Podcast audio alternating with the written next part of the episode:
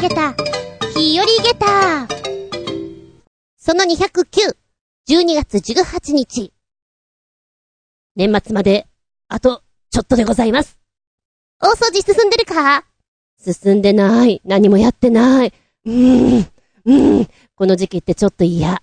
年賀状？うん、やってないよ。やらなきゃね。今、室温が6度ってところですかね。寒いわ。なんじゃこりゃと思っている。そうね。しばらくマンションに住んでいて、こう、隙間風とかさ、そういうない状況下で暮らしていたから、おー、一軒家ってこんなに冷えるんだっけかなって、改めて思っております。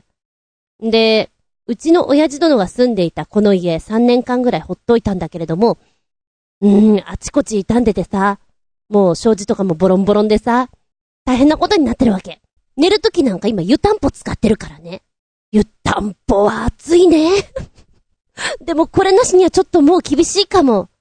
夜寝るときに顔出してると、もうしんしんと冷えてくるんだよね。空気が冷たくて、なんか、痛くなってくるような寒さを感じるので、だいたいこう、布団の中に頭も入れて、潜って寝ています。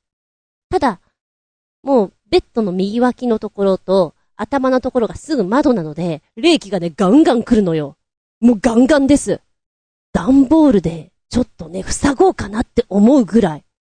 よくこの家に親父との住んでたなって思っております。ちなみに、子供の頃って安価をずっと使っていた。で、安価ってさ、すっごくあったかいんだけど、低温やけどをするんだよね。ふくらはぎのところとかにさ、うーん、直径1.5センチぐらいのまん丸いのができて、膨らんじゃって。で、あの、低温やけど破いて、こう、新しい皮膚がね、できてくるまでが結構痛くてね。子供の頃って、寝相が悪いような印象があるんだけど、低温やけどするってことは結構じっくりそこに足を乗っけていて、寝ていたってことだもんね。寝相良かったんだってちょっと思っちゃったりね。うん。そうそう。あの、小さい時なんかさ、小さくもないか。あの、シーツが冷たいじゃないですか。だから、布団に入ってまずやるのが、布団だかダッシュ。シャカシャカシャカシャカってダッシュすると、摩擦で暖かくなるから、そうやって寝ていたことがあったな。で、一時はこう、腹筋してから寝たりすることがずっとあったので、体温まって布団に入るから、そんなにくっそ寒いっていうのはなかったかな。ただ今はほんとくっそ寒い。もうクソです。言葉悪いけど。で、そうそう、昨日、敷きパッドのふわふわのやつ買ったの。これでどうかな？様子見ようかな？みたいな。ダメだったらもう今度電気毛布ですよ。いやいや、電気の力はすごいですよ。そう思っております。皆さん、寝るときって快適に寝ていますか？寒くて眠れないなんてことないかしら？そうだな、一時は結構眠れない時があって、羊をよく数えたものです。羊、結構な数まで行ったよね。まあ今じゃ、割と古典ですけれどね。うん。なかなか寝つきが悪い人、いますよね。まあギリギリまで起きてたらいいんじゃないですかあとは、あの、体をめちゃくちゃ動かす。水泳とか、ね、いいと思いますよ。あとね、感情を抑え込みすぎると、やっぱり、人間って良くないと思うの、ストレス溜まっちゃって。だから、ドカンと、バコンと、爆発させるのがいいなと思っている。特に、笑う、泣く、怒る、すっげえパワー使うから。そうね。カラオケ、そうそうそう、カラオケ屋さんに行ってさ、あのー一人でいいから行っていただいて歌を熱唱するとか、あとは怒鳴っていただくとか怪しいけど、全然違うから。ただただ笑う。それだけでもね、すっごいエネルギー使うから、あのーよく眠れると思うよ。おすすめです。うん。そんな話をしつつしばしお付き合いくださいませ。お相手は私、グラコロの季節です。グラコロ大好きです。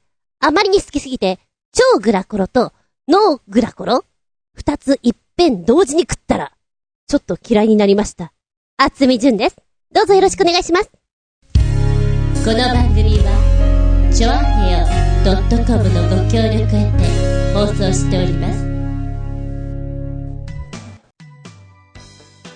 昔から痛いマッサージっていうのにちょっと興味があった。で、一時、まあ、この番組でもやっていたんですけども、実験と探求メンテナンスということで、ちょっと面白げな体を使うメンテナンス的なものに体験するっていうのをやっていたんですけれども、そうだな、痛かったなというと、カッサ。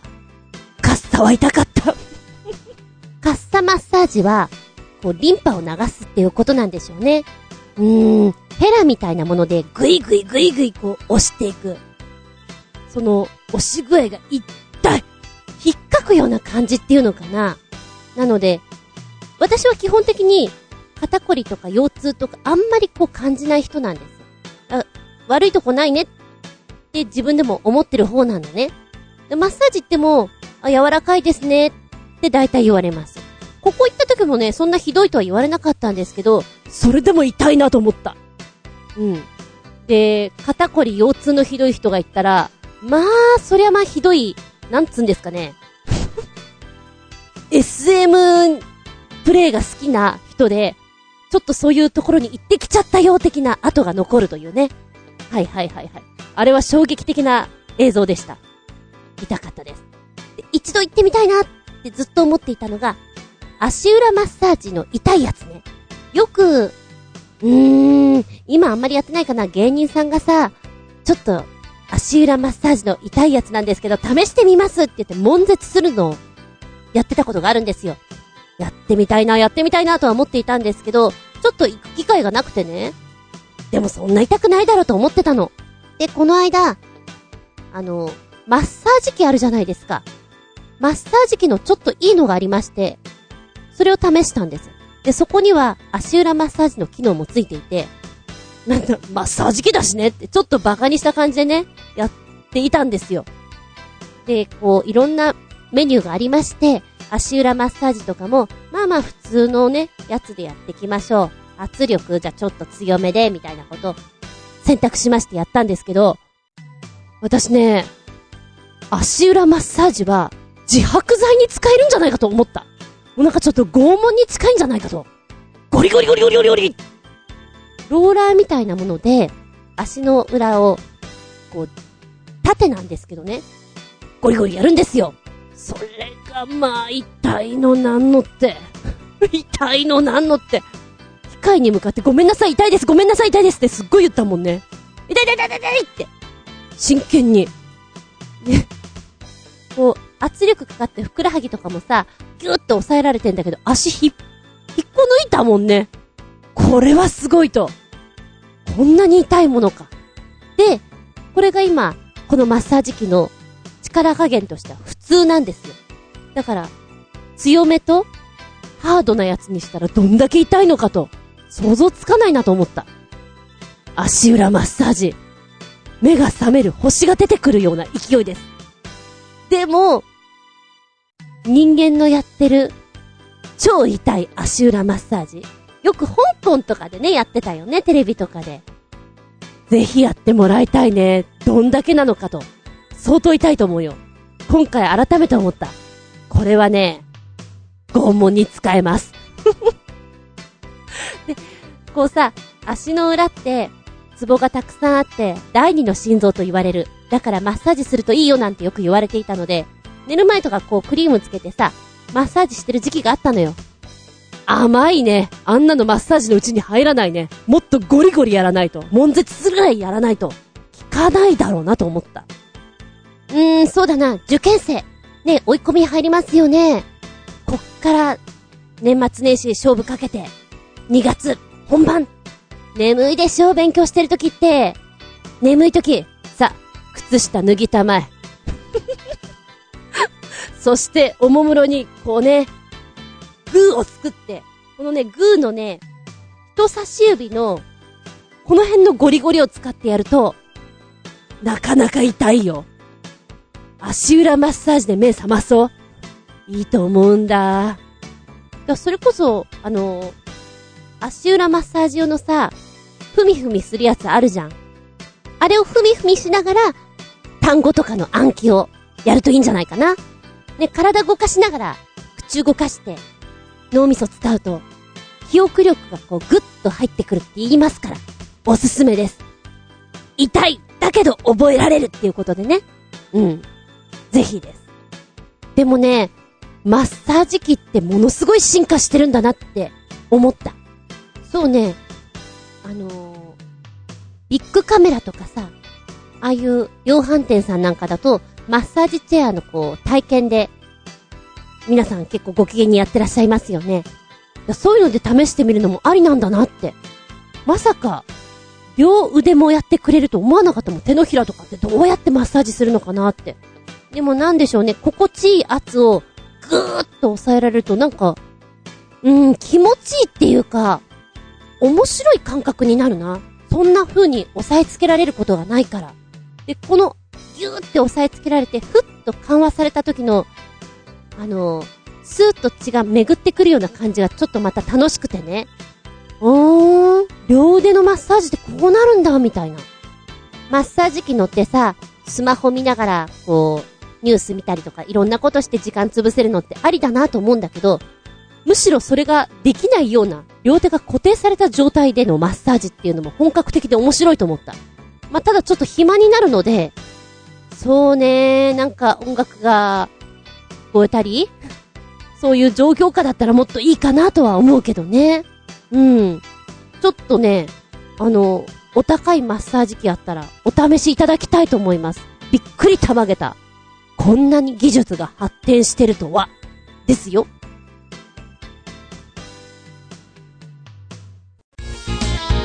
メッセージタイム。ではでは、新潟県のヘナチョコヨッピーくんから、小ネタ1位。ネタもないのですが、とりあえずなんか送っておくか。うちの和室の襖や障子がこんな風だったら嬉しいかい？はたまた、ドン引きかい？そんな、襖紙障子紙が発売されました。年末の家の大掃除のついでに張り替えちゃいましょうか。いえいえ、私は家の大掃除などいたしませんから。かっこ笑い。おや、どんなのかな？大掃除ねあの、真面目な人って計画立ててやるよねうわすごいの来たよ。ど、ど、どうしよう。いや、私は好きだ、これ。好きだけど、おー。さあ、昔の少年ジャンプのファン、つまり私と同世代の人たちですか？きっとこれが好きでしょう。好きでしょタイトル、北斗の剣、ケンシロウやラオウを全面に印刷した。迫力の障子紙と襖紙。すごいよ。今ね、これ襖かな？ラオウがドーンといまして、我が生涯に一片の悔いなしうつみさんの声でやっぱり想像していただきたい。すごいの出ちゃったなぁ。ドーン。えー、っと、内容は朝日ペンは漫画北斗の剣の人気キャラクターを障子紙や襖紙に印刷した北斗の剣世紀末和室伝説障子の章そして襖の章発表。すごいな発表したよで、1980年代に週刊少年ジャンプ、かっこ集英社にて連載されておりました、この北斗の剣のキャラクターをデザインした障子紙と襖紙。襖紙。ラインナップは約 8?8 柄もあんの？おー、おやってるすごいね。えっと、こちらね、まずは、北斗4兄弟。4人兄弟なんです。ケンシロウ、ラオウ、トキ、ジャギ、と言いまして、それから人気の、なんと、六世剣のレイ、女性ヒロインのユリアの、それぞれのセリフを印字した障子紙と襖紙を1枚用。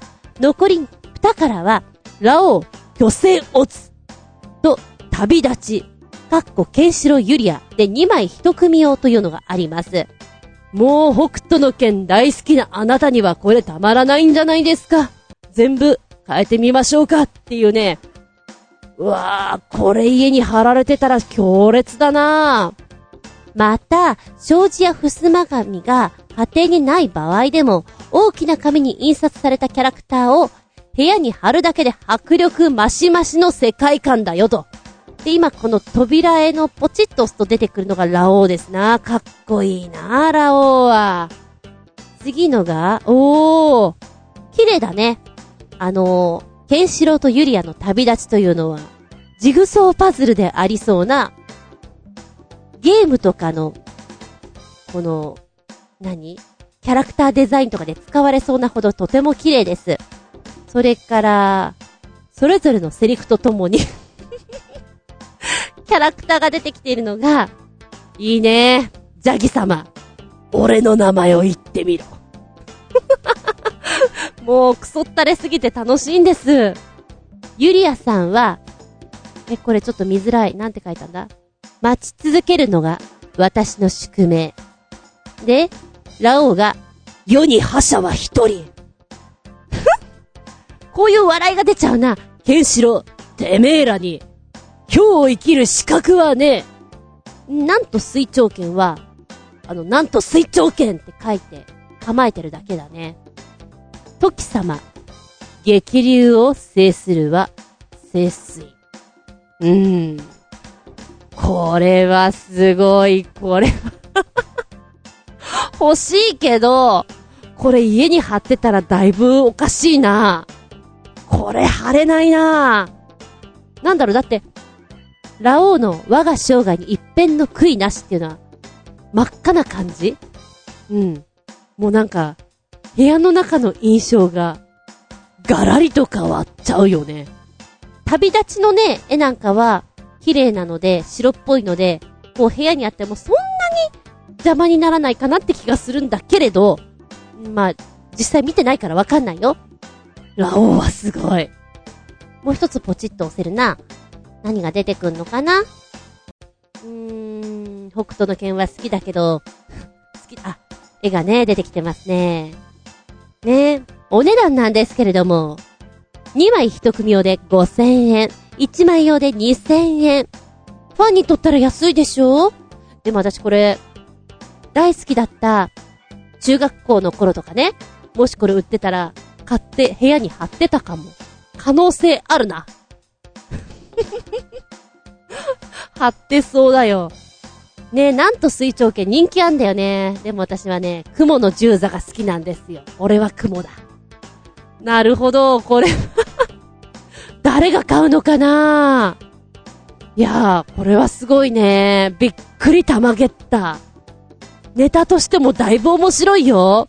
ありがとう、すごいテンション上がった。皆さんはさ、子供の頃にアニメ、テレビ、コミックなんでもいいんだけど、好きだったもの作品ってあるじゃないですか。漫画とかもきっと集めてたと思うのね。今もってそれが好きで持ってる方っていますか？私ね、ジャンプとかすごくハマったので、シティーハンターとかも買ったよ。うるせえ奴らとかも買ったよ。だけど今現在持ってるのは、北斗の剣だけかもしれない。もう売っちゃったもんね、セイントセイヤとかも。っていうことは、勝者、北斗の剣なのかな？うん。今本棚を見るとそういう答えが出てくる。やっべえ盛り上がりすぎてもう8分喋ってやがる。さ、二つ目のお話。新潟県のヘナチョコヨッピーくんこネタ。かっこに、わし、かっこおいどんは、こういう年賀状もらってもありがた迷惑でごわすが、普通の人は嬉しいんかの？たとえもらっても、スターバックスなんてどこにもないし、即座に破り捨てますな。かっこ笑い。え、破り捨てちゃうの？いや、豪快だね、ビリビリビリビリ。あんまりお手紙とかでさ、まあ、はがきとかなんだけども、破り捨てるってないよね。ただ、あの年賀状で、仲良かったメンバーがいて、そのうちの一人がね、ちょっと変わっちゃったんですよ。なんだろうな、急になんか変わっちゃって、年賀状が来て、あまりにも腹が立ったから破り捨てたって、やっぱり仲間内の子が言ってて、破り捨てるか。うん。なかなかそれもワイルドだのうと思った。さ、スタバの年賀状どんなのよ？タイトル、スタバ初の年賀状が画期的すぎてすごい。なんとドリンクチケット付きのサプライズ年賀状なのです。ほう。スターバックスはドリンクやフードだけでなくグッズも超人気。限定商品ともなると売り切れてしまうスピードは凄まじく、つい最近発売されたクリスマスシーズン限定グッズのダブルウォールグラスボーラペアも例外ではなかったようなんです。もうカタカナ多いよ。かませようとしてるな、こんちくしょう。で、そんな中発売されたのは、スタバ初となる年賀状。同じ柄が3枚セットで1000円。切手代は含まれていないようですが、なんとドリンクチケットがついているそうで、これをもらったら絶対嬉しいやつ秒で売り切れてしまう予感が、ムンムンしますわ。なんだこれ、ムンムンしますわって書いてあるよ。そうか。これ、グノシーさんからの記事だから。へえ、ムンムンするんだって。で、これ、柄なんですけど、だるま柄です。縁起が良さそうだな、ということなんですけども、スタバオリジナル年賀状はだるまがモチーフ、裏側にはハッピーニューイヤーのメッセージとともに赤色と黄色のだるまが描かれていて、見るからに縁起が良さそう。くるっと裏返して宛先を書く面を見ると、切手を貼る部分に2019年の江戸であるイノシシが描かれていると。可愛いんだってそれが。しかもそのすぐ下にはスタバのロゴデザインが描かれていて、スタバ感を演出することを忘れておりません。んで、もうとにかく嬉しかろうというのが、320円分のドリンクの引っ換えができるもの。これが印字されてるのよ。シールをめくると、チケットが現れる仕様になっていて、引き換えの有効期限は、2019年1月1日から6月23日までと約半年間、税抜き320円までのドリンク1杯と引き換えすることができまして、それ以上の額のドリンクを飲みたい場合は、差額を払えば OK ということです。へー、なんかうまい商売じゃのうただし、ドリンクチケットは一部使用できない店舗もあるそうなので、この点だけ注意してくださいと。大切な人に昨年はありがとう、今年もよろしくねの気持ちを込めて送るにはいいんじゃないのと。3枚で税抜き1000円だったらまあ、安いんじゃないですか？で、やっぱりタダでもらえるのって嬉しいと思うのよ。いいサービスだと思う。で、まあ、あげる人を間違えちゃいけないかなとは思うね。小生意気に思われてしまうのもあるから。女性はこういうのもらうと嬉しいと思うので、うん。ちょっと仲良くなりたいなーなんていう女性の方なんかに、差し上げてみるのもありかなとは思うし、先輩とかね、お世話になりましたの気持ちを込めるのも、いいんじゃない？ただ 中には破り捨てられちゃう場合もあるから、そこはご注意あれよ。ご自身で判断してくださいね。しかし皆さんはスターバックス好きだよねどんだけ好きなのって思うぐらい。もうなんか、高いじゃん？そもそもが。いや、普通にあの、セブンイレブンのコーヒー美味しいよ？ねえ。どうしてもイートインしたいんだったらマクドナルドでいいじゃん。100円だよ？なんだかこう、クリームの乗った甘ったるいお飲み物飲みたいんでしょ？ねえっておばちゃん思うの？いや、昔からね、スターバックスはね、お高いなというのと、そ、そこまでかってこう、言いたくなる。いや、ごめんなさい、ファンはいっぱいいらっしゃると思うの。なんだかとても好きなんでしょ？そういうのってね、あるからね、落ち着くものってね。ただおばちゃんはそこまでちょっとならないので、まあ、多分、こういうハガキをもらったら、もったいないから行くなっていうぐらいで。まあ、企画としては面白いよね。やっぱりなかなか行かない人に来てもらえる何かを、作戦を打ち立てるという意味合いでは、うん。ブラボーだと思います。はい。でもこれをベースに考えたら、他の店舗もできるよね。もっともっと。いや、もっともっとあっていいんじゃない？何ができるかな？いひ、こういうの考えるの楽しいよね。ありがとう。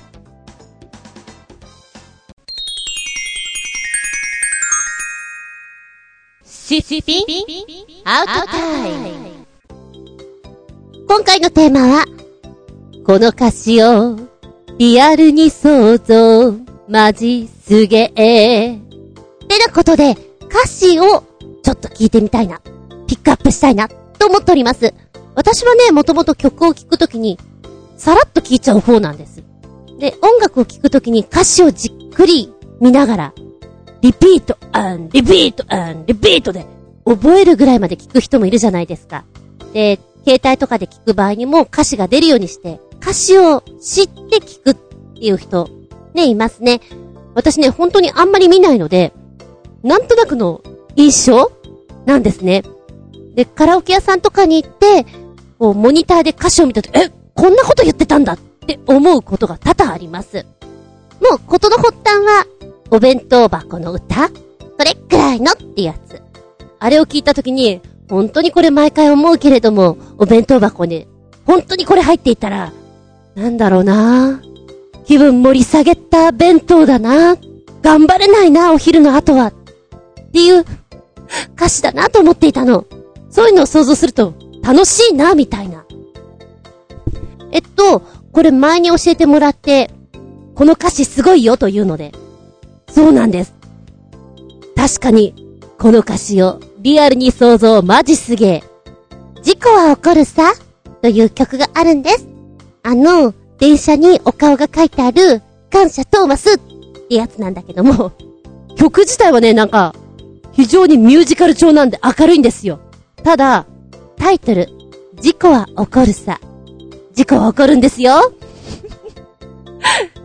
機関車の、電車の世界での事故っていうとかなり大掛かりです。もうね、歌詞を見てるとね、それはまずいよねっていうようなのがいっぱいあります。もうね、電車で事故が起きるの大前提としたものになっているので やばいんです。触りはこんな感じ。スリルなんてちょっとなら楽しみさ。でもイライラすると事故が起きる。へっちゃらさなんて知らん顔して走ってるとそんな時、事故が、ほら、起きるよ。いきなり来るんだっていう風に来てるわけ。ちょっと後半の方に行くと、うーんと、事故は、ほら、起きるよ。当然さ、運がない時しょうがない。なんとかしよう。事故がもし起きたら落ち込まないでうまくやれるように頑張ろうよ。事故は起きるものさ。標識はいくつもあるのにさ、大事なものばかり見落とすね。そんな時必ずやってくる。二度とやらなければいいんだけど。事故がほら、起きるよ。いきなり来る。今、だいぶやばいワードがありましたね。ね。この歌詞を聞いてると、結構、よそ見をしたり、気分の浮き沈みによって、こう、運転が荒くなったりとか、本当にそんな感じなんです。だから事故をね、運で片付けてしまってはいけないし、みたいな。それから、標識をいくつも見落としてますね。もう、ダメダメですね。ツッコミどころ満載すぎて面白いんですよ。でも、曲は明るくミュージカル調。子供たちの中に男性の声が一人入っておりまして、この方の声がね、伸びやかで、強い声なんです。いい声なんだと。とてもいい声。なのに事故が起きるさって言ってるから、まあなんか、ちぐはぐが面白くてね。うん。結構同様童話系でも、ああ、これは面白いなっていうのもあると思う。夢があって私が好きだった曲、ビスケットの歌。ポケットの中にはビスケットが一つ。ポケットを叩くとビスケットが二つになり、またポケットを叩くとビスケットが増えてくっていう歌なんだけれど、この曲がなんか可愛らしくて好きだったのよ。要するに魔法のポケットだなっていうことで。で、友達にこの話をしたらさ、え？あれってだってあの、ポケットの中でビスケット割れてくから2枚になって3枚になってってことでしょ？すっごいドライに言われて、え？夢がないよあなたって思ったね。リアルに想像すると、ポケットの中が粉だらけのくしゃくしゃですよ、もう。選択するときに大変。いろいろ歌詞を見てると、あの、犯罪っぽいのが本当に多いよね。犯罪っぽいってか、いやもうやば、アウトっていうのが。で、意味がわからないものチンチクリンなものから、もう、ポエムの世界に行っちゃってるものポエムすぎてなんか、え、どうしよう、なんか言ってること全然わかんないみたいな。あの方結構そうですよね。井上陽水さん。なんでしょう、言葉遊びのような。で、あれ、何、何言ってんのかなっていうわからなくなってしまう感じ。犯罪という意味で言うと、おお、確かに想像してごらんなさいよ。そうですな、そうですな。名曲です。私も好きだな。和田明子さんの、あの鐘を鳴らすのは、あなた。街は今、眠りの中。あの鐘を鳴らすのは、あなた。はい、想像しましょう。はい。街は今、眠りの中。ということで、夜中ということですね。夜中に、鐘を鳴らす。迷惑行為だね。迷惑行為だよはい。軽犯罪法違反です。となるわけだ。うん。じゃあ、古い曲だよ。知らない人が多いかなと思うんだけど、オラは死んじまっただは死んじまったら。あの歌、なんで死んだのね？酔っ払って死んじゃったの。え、酔っ払ってなんで死んだの？酔っ払って運転しているからだよ。おっとっと。ダメだよね。飲酒運転です。この間もそうだ、お話しした、ボヘミアン・ラプソディ。ね、クイーンの映画流行ってますね。さらにさらに、ガンガン上がってるみたいなんですけど、結局まだ見れてない。あの、ボヘミアン・ラプソディ、歌い出しが、ママ、just give the man って入るのよ。私ね、さっきも言ったじゃん？歌詞をイメージで捉えるところがあって、ずーっと昔だよ？え、10代だったかな？もしかしたら20代かも。まあ、ラジオのテーマが、母の日に近かったと思うの。で、曲を選ぶときに、母ね、ママ、ママ、ああクイーンの、ママ、これだこれだと思って、ボヘミアン・ラプソディをかけてもらったことがあるんです。ですが、ですが、もう知らないって怖いね。これさ、歌詞がね、ママ、just kill the man, put a gun against his head. あの、母ちゃん、俺殺しちゃった。銃でさ、頭撃っちゃったんだよね、みたいなこと言ってんの。人殺しちゃったっていうことをお話ししてる歌なの。うーん、うん、知らないと怖いね。特に洋楽なんかは、ま、英語でドゥハーっと聞いてるから、これかっけえなと思ったやばい曲っていうのはいっぱいあるだろうなと思うの。ビリー・ホリデーの奇妙な果実。こちらは、リンチを歌った歌なんですよ。あの、内容が結構怖いですよ、みたいなことね、あったりに。そうだ、今思い出した。なんかアダルティーな曲とかもいっぱいあるじゃないですか。もう全然ボヘーっと聞いていたので、あの、カラオケとか行ってさ、仲間内がキャイキャイ言うのよ。なんでキャイキャイ言うかなって思っていたの。サザンオールスターズのマンピーのゴースポット。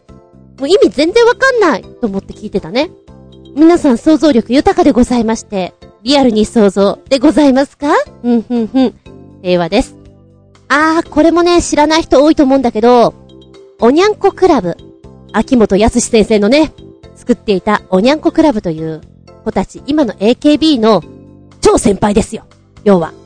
おっと痴漢という曲がありまして、この歌詞がまたひどいんですよ。女子高生が電車の中で何もしていない真面目そうな男子学生の手を取り、この人は痴漢ですと騒ぎ立ててストレスを解消するというひどい内容。ひどい冤罪だ、これも。ねえ。あとは、同様に戻ると、まさかりかついた金太郎。銃刀法違反なんてね、あったりして。皆さんツッコミうまいなみたいな結構ね、ネットをサクサク見てると面白いのがあったりして、自分でもこう、ワンフレーズ思い出したり。ほら、日本って独特のさ、こう、可愛い曲があるじゃないですか。可愛い曲。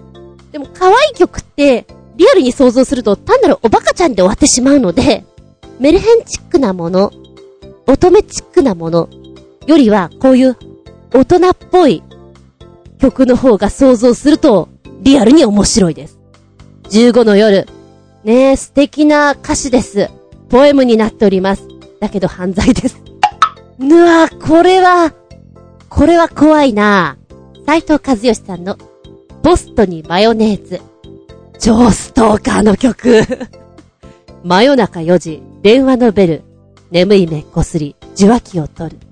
何にも言わずにただ黙ってる。用があるなら、まず名前を名乗れ。つりと切れるみたいにね、入ってるんだけど、ポストにマヨネーズって、もうポストにマヨネーズって、もう ひどいな、これ。いろんな曲があるんだね。なんかそういう風に見るとさ、軽いところで行くと、あの、ゆずの、えー、自転車二人乗りっていうフレーズがあるじゃないですか。あの辺ももうアウトだもんね。ではここでメッセージ。新潟県のヘナチョコヨッピーくん。この歌詞をリアルに想像、マジすげー。想像しなくていいよ。露骨に歌ってますから。大昔の特撮、愛の戦士、レインボーマンのエンディング挿入歌。シネシネ団のテーマ。あいつの名前はレインボーマンの豪華2曲組。かっこ笑い。ひでえこと言ってますなぁ。ということで、聞きました。超面白いんだけど、これ。時代ですよね。この時代だからこそ許される曲っていうのかな。楽しくなってきたよ、ちょっと。古い曲だから、あのー、レコードのさ、かかる時のあの針のパチパチパチパチっていう音がすごくいいよね。ギリギリレコードを知ってるので、ああ、なんかいいなって思った。音の作りも、なんか最初さ、ダン、ダン、ダンって入ってくるところが、始まるぞっていうのがすごく楽しくなってくる。でも言ってることが、死ね、死ね、死ねってひどいこと言ってんじゃん。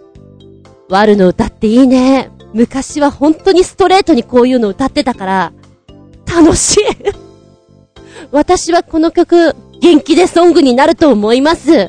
ひどいこと言ってる分ね。なんかニヤニヤしちゃうもん、こういうの聞いてると。よくここにリンクしましたね。そうだね。この辺の時期の曲を聴くともっとすごいの出てきそう。露骨な、ズバリ、あっぱれってやつが。ん楽しくなった、ありがとううん。可愛いんだけどさ、あ、ちょっと、暑苦しいかもねっていうのが、恋愛ソング多いじゃないですか。今ポッと浮かんだのが、このレインボーマンって古かったから古いのないかなと思った時に、ラムちゃんの歌、あんまりそわそわしないでっていう、松任谷由実さんが歌ってたやつだよね。あの辺の曲なんかも、あなたのことが好きよ、好きよ、好き好き好き好き。あなたのことこんなに好きだから。あんまりそわそわしないで、よそ見しないで、私だけを見ててっていう、ちょっと暑苦しいソングだなと思ったりね。でも恋愛って言ったらそういうもんなのかなとかさ、高校の頃に流行っていた曲で、高校かな？カラオケに行って、部屋とワイシャツと私という曲があります。なんでしょうね。今、聞くと、ああ、そういうのあるよね、可愛らしいなとも思うんだけども、こう、決め台詞の中にさ、あなた浮気したら、うちでの食事に気をつけてね。私は知恵を絞って毒入りスープで一緒に行こう。的なことを言ってるの、それがすごくフレーズとして怖いな。ニコニコしながら刺されそうだなって思った曲だな。うん。まあ、今思うとそれわかるんだけどね。この、嘘をつくときにその彼は右の眉がクッと上がるらしい。そのフレーズもちょっと面白いな。好きすぎて、何かあったときに、一緒に行こうっていう強い思い。うーん、怖い。でも本当にありそうだもんな。うーん。ブルブルっと震えるような曲ですな。この歌詞をリアルに想像、マジすげえ。いや、もっとたくさんあると思うの。で、あ、これも言わなきゃっていうのは私結構忘れていて、なんでほんとメモっとかなかったかな。バカチンめ。で、ちなみに今さ、平成最後のっていう時期じゃない？だから、いろんな曲の見直しとかを、ラジオだったり、テレビだったりで結構やってたりする。平成もまあおしまいだから、ここいらで、変な歌詞集めてみようぜ的なの、やってるの聞いて、ああ、そっかそっか、そんなのもあるか。椎名林檎さんとかね。あ のポイ捨て。それポイ捨てだよね。ね不法投棄だよね。とか、そんな曲もあったりして。こんなのはどうですか？おいらは、探し物をめちゃくちゃします。物を持ちすぎてるというのもあるし、うっかりさんでもあるので、どこ置いたっけ？どこだっけ？ってよく探してます。もうちょっとしたら多分メガネをかけたまんまメガネメガネって探すよ。こんな探し物の多い私。リアルに想像。マジムカつくというのが、夢の中へ。井上陽水さん。ご本人も歌ってるけども、斎藤由貴さんの方が印象深いな。探し物は何ですか？見つけにくいものですか？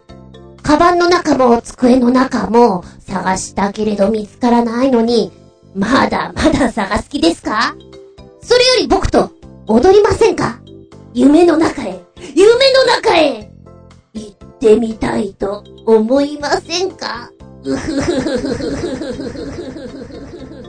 うふふっていう最後なんだけどね。これ、あのー、イラッとする。探すよ、もうみたいな。どうでもいいものなんだけど、気になって見つけたい時ってあるじゃないですか。そんな時にこんなこと言われたらちょっとイライライライラって思っちゃうな。感情を揺さぶるのは置いといて、日本語って直球で来るものと回りくどい言い方のもの、比喩、例えがあったりして、えー、何言ってんのかなって探りを入れなきゃわからないようなものもあったりしますよね。まあ、多分この歌はそっち系なんだろうと思うんだけども、その言葉の通りやると、なんだかアホだなっていう アホで可愛いなと思ったの。ミスターチルドレンのくるみという曲の中にある一節なんですけれども、どこかで掛け違えてきて、気がつけば一つ余ったボタン。同じようにして誰かが持て余したボタンホールに出会うことで意味ができたらいい。っていう、ちょっと一節があってね。なんかネットを見ていたら、歌詞を実際にやってみたまあ、よくあるやってみたシリーズですよね。YouTube とかじゃないんだけれども、ブログ内でやって。で、こう、洋服のさ、シャツをボタンかけ違えてみて、洋服を着て、あれれ？ボタンが一つ余っちゃったな、かけ違えちゃったな、間抜けな状態になりますよね。どうしよう、なんかどうしようかな。ああそこにいる人のボタンここに入れちゃえって、入れちゃう？なんだろうな。不可思議な人だなと思って、こういう実験的なのってバカで面白いなと思ったりする。何にも生まれないけどね。何にも生まれないけど、ただそこに、シュールだな、バカだなっていう風がヒューッと吹くのが面白いかななんて。あとね、テレビの番組の企画の中でやっていた、この歌詞のまんまっていうものを探してみようじゃないかっていうのをたまたま見ていて面白いなと思った。ちょうど、吉幾三さんの、オラ東京さ行くだ、という曲ありまして、もう何にもないのよね。電気もね、なんだおまわりまでし今すごい省いたな。ちょっと今歌詞を見ようかな。よし、出てきたぞ。すごい、すごいかっ飛ばした。テレビもね、ラジオもね、自転車もそれほど走ってね、ピアノもね、バーもね、おまわり毎日ぐるぐる。ね。こんなフレーズの街を探そうじゃないかっていうのをやっていて、面白い企画だな時間かかるけど、と思って見ていた。うわぁ、これ、これインパクトあるよ。ちょっと、面白いな初めて聞きます。メンズファイブ。へえこきましたね。という曲なんだけれども、なんだろうな、カラオケで歌うと盛り上がるよソングで、今、じゃじゃっと出てきたんだけれども、これはね、真剣に歌ってるからこそ面白いのかもしれない。まず出始めが、ぷーっていうおならの音から始まるんだけれども、ええこ来ましたね、あなた。誰も聞いていないと思って、大きな音を立てて。さぞかし気持ちが良かったでしょう、みたいなね。なんだろう。あるよね、そういうのね。ブーってした時に、お、いたんだ。どうしよう。あ、どうしよう、みたいなね。気まずいの。これ異性間同士でも気まずい、あの、なかったことにしてあげる感じじゃない？同性同士もね。仲良ければまあ笑ってなんとかだけど。ああ。ちょっとこの歌的に面白かったわ。でもさ、うーん、電車はあんまり乗らないんだけれども、電車とかでこうね、プーなんてしたら、やっぱ、鼻で呼吸すんのやめようかな、みたいなさ、誰だ？誰だ？誰がやったんだ？みたいな。あるよね犯人探し的な。ちょっとそういう面白さが入っております。ちなみにさ、おいら、お芝居教えてたり、自分でもレッスン行ってたり、してたわけなんだけれども、こう、腹から声を出す。腹筋使ったりすると、ちょっと、何？みんなね、割とね、レッスン中にプーっていうのよくあるのよ。で、私も、私はどっちかっていうと、鬼のように腹筋をさせられていて、V の字腹筋をしているときに、こう、割とね、S 風の、もう、いじめちゃるわいっていうような、講師がいるんですよ。そういう人が、こう、ガンガン、こう、腹筋を、効かせるような、行為を、するんですよ。もう、その時に思わず、お、お、おなら出ちゃいそうだよっていうのあったね。話がそれました。えー、こきましたね。あなた。ちょっと面白い。もうね、コミックバンド系とか言っちゃうと本当におかしいね。今、シャ乱Qのラーメン大好き小池さんの歌とかまでちょっと見ちゃったよ。あー、シャ乱Qはね、ちょっとセクシー路線系も歌ってるから、色っぽい、艶っぽい、想像させるようなものが多いですよね。うん。まあ、長々と喋ってのもなんだしね。えー、歌はいっぱいある。空耳的なものとか、韻を踏んでるの？あ、ど、え、どうしてそうなった？的なのもあったりする。ちょっと面白かったのが、この歌詞をリアルに想像っていうわけではないんだけれども、榊原郁恵さん、夏のお嬢さんという、まあ、昔の曲だからね、あのテンポの良さと、面白さっていうのもあったりするのかなアイスクリーム、ユースクリーム、好きさっていう歌詞があります。まあ、あの歌詞なので、今で言うラップのね、韻を踏んでるような、そういう意味なのかな？って思うんだけども、こう、英語的に捉えると、I scream, you scream ここで捉えると、私は絶叫する!あああなたも絶叫する!わあって考えるとすっごくストレンジな曲で面白いなって思ったの。ただそれだけ。ただそれだけで言いたかっただけなの。はい、今回取り留めのない 感じでお話をさせていただきました。この歌詞をリアルに想像？マジ？すげえ。もっとたくさん、もっと色々あるだろうね。また、なんか見つけたら教えてくださいな。ありがとうございました。歌詞に魂ありってところでしょうか。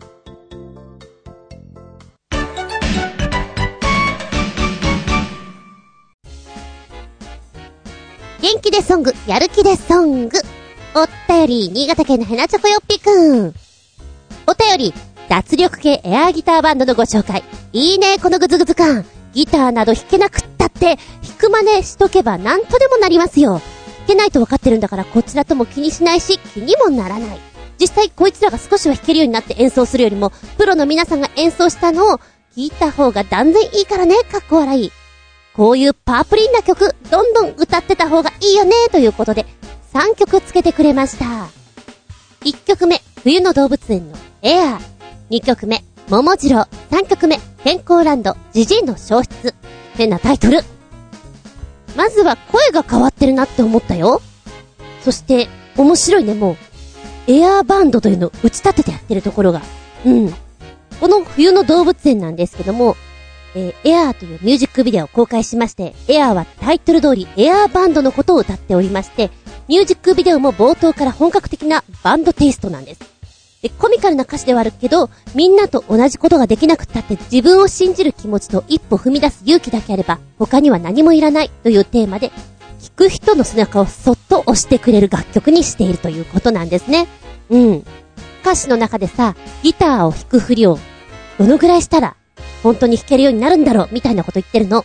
ギター弾くふりを続けるよ、あなたが気づいてくれるまで。ちょっとね、歌詞が意味深なの。ああ、面白いなと思って。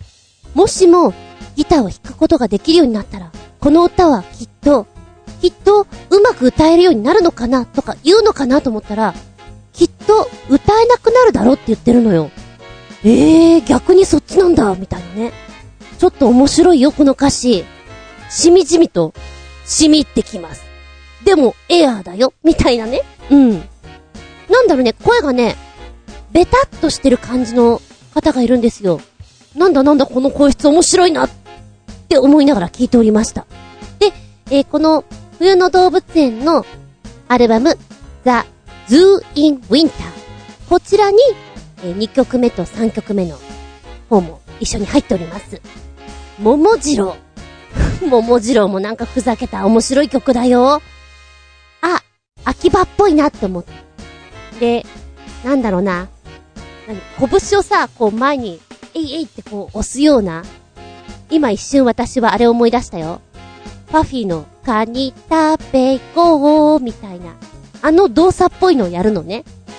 なんだかみんなでこれをやると一体感が生まれるよね、ライブで。ふざけた曲の中でこれっていうのが楽しくなってきて、ワクワクしてきて、盛り上がりソングなんだろうなって思った。で、えーと、もう一つ、健康ランド、ジジイの消失。これもね、なんか歌詞が面白いの。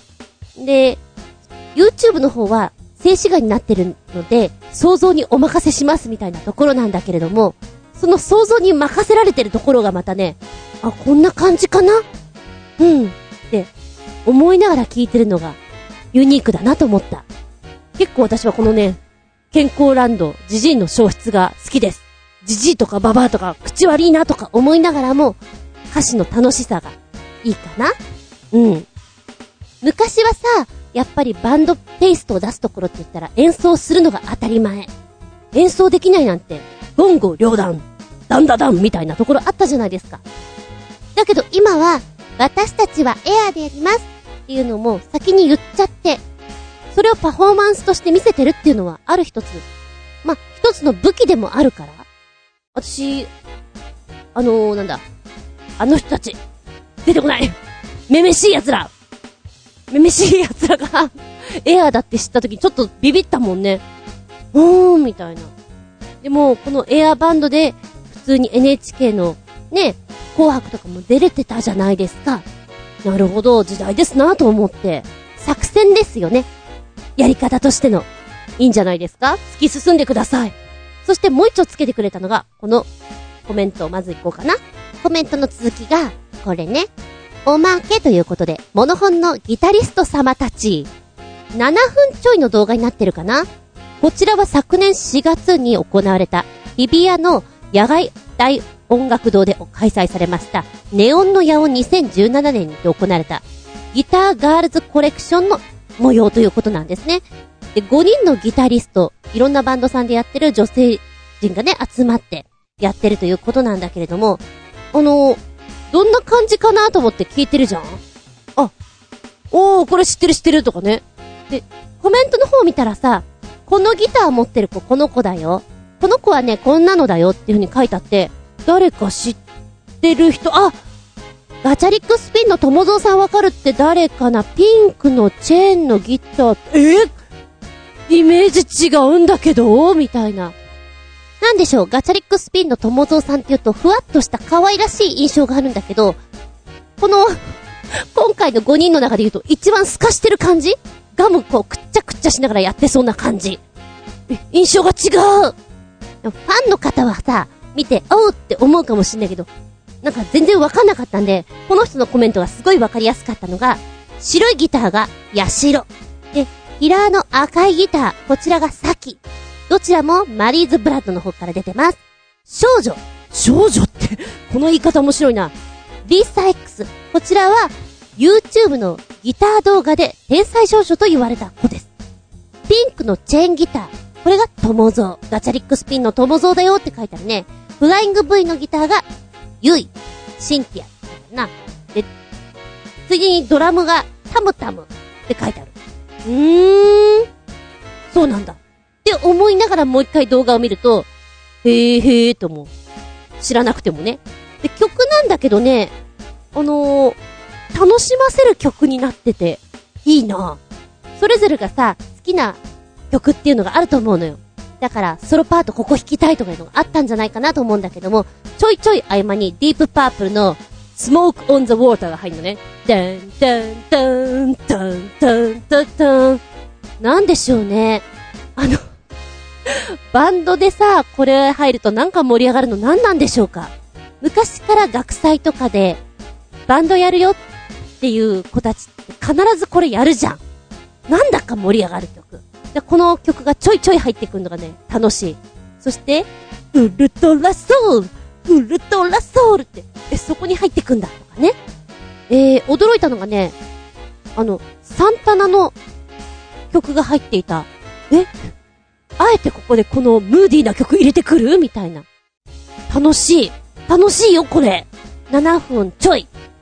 で、皆さんが、それぞれ、技術がある人たちが集まってるでしょ？そういうのがやっぱり盛り上がりどころになるんじゃないかなと思って、ぐわっとなったね。はい、ありがとうございます。エアーの人たちと、モノホンの人たちでした。この番組は、ちょあへよ .com のご協力へて放送しております。